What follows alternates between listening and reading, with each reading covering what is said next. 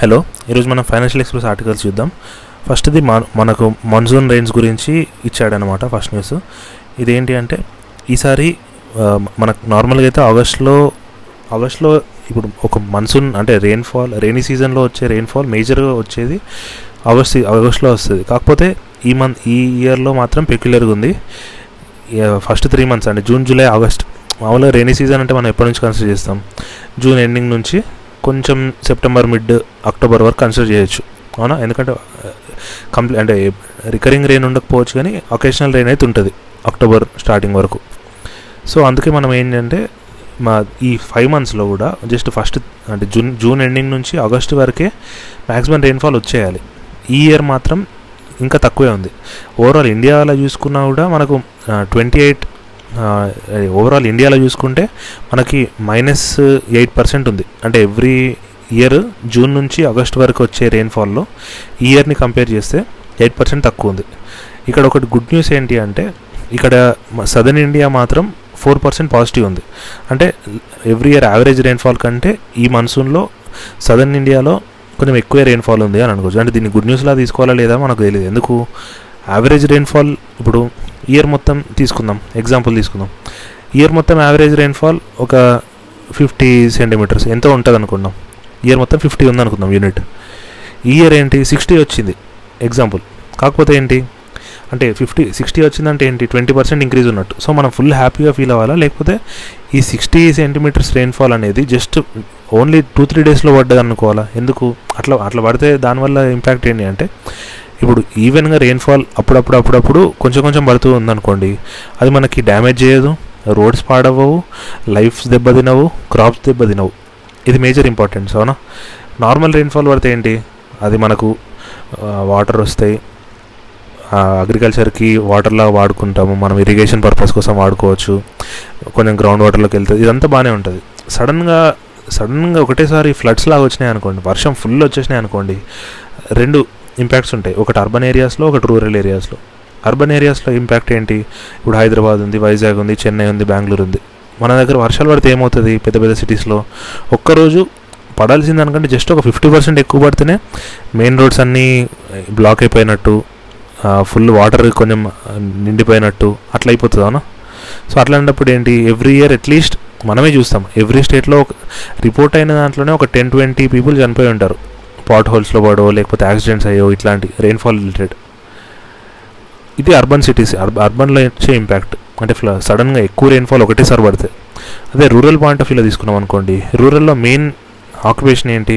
ఇప్పటికి కూడా agriculture agriculture కానీ దాని మీద డిపెండ్ అయ్యేవి కానీ మనకు వర్షాలు ఎప్పుడు పడాలి?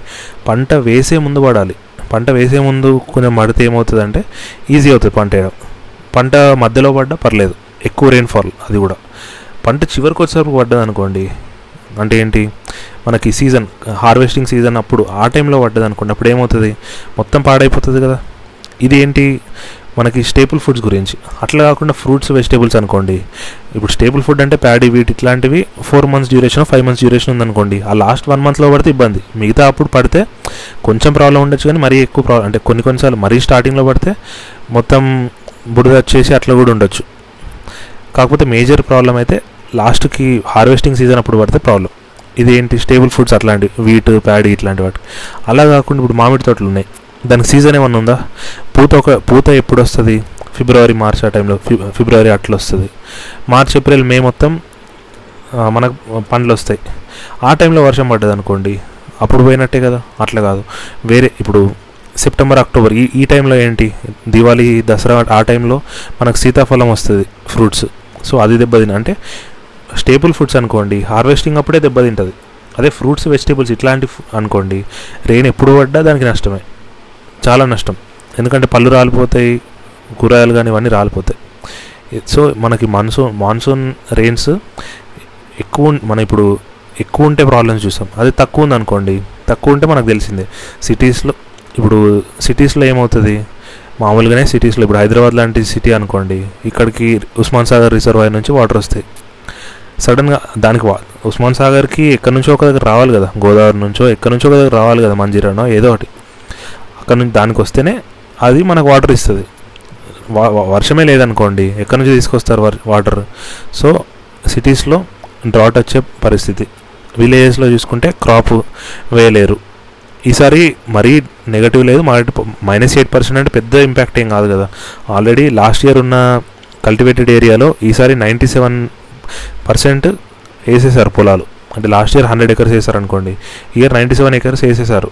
ఇంకో త్రీ ఏకర్సే వేయలేదు. అది కూడా ఇప్పుడు వర్షాలు వచ్చినాయి అనుకోండి వాళ్ళు కూడా వేస్తారు. అదేంటి మన దగ్గర ఆల్రెడీ స్టార్ట్ అయిపోయినాయి కదా అంటే ఒక్కొక్క కొన్ని కొన్ని ఏరియాస్లో కొన్ని కొన్ని క్రాపింగ్ సీజన్స్ ఉంటాయి అవునా?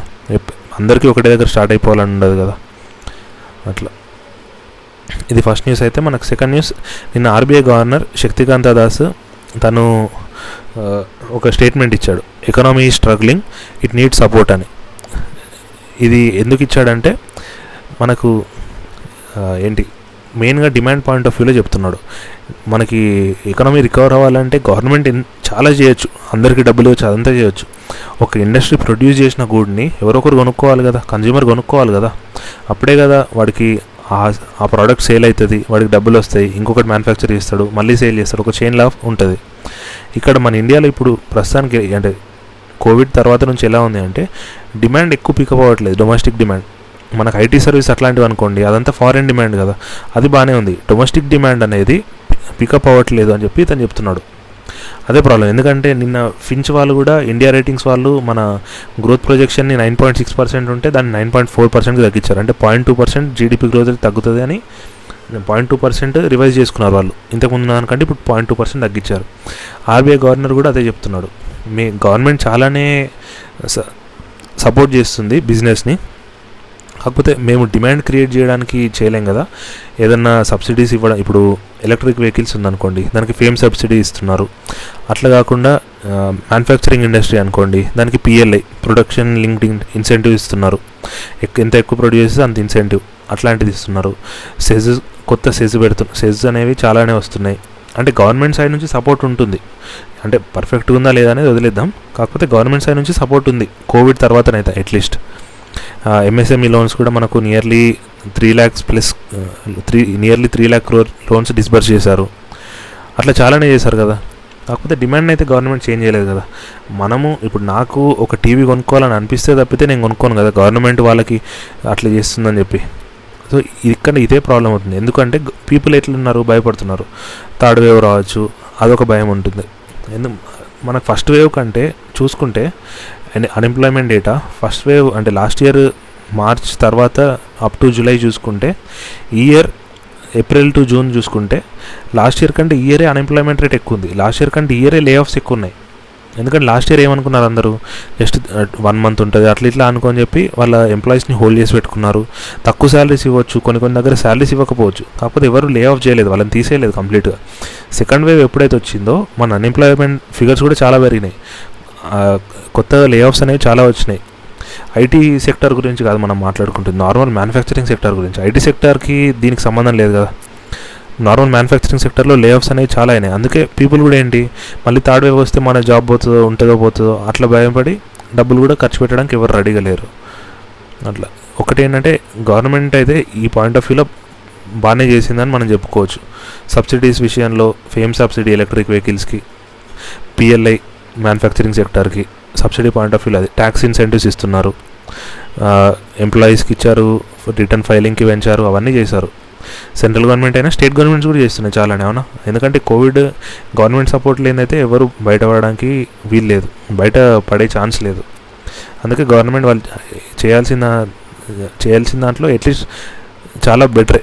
వేరే వాటితో కంపేర్ చేసుకుంటే వేరే గవర్నమెంట్స్ తోటి ఒక యూఎస్ తప్పితే ఎందుకంటే యూఎస్లో complete two trillion infrastructure projects కింద వాళ్ళు తీసుకొస్తామని చెప్తున్నారు. వాళ్ళ స్టిమ్యులస్ కూడా చాలా పెద్దది. మన యూఎస్ తోటి కంపేర్ చేసుకోకూడదు కానీ మనలాంటి కంట్రీస్ తోటి కంపేర్ చేసుకుంటే మన గవర్నమెంట్ పర్లేదు బాగానే చేసింది అనుకోవచ్చు.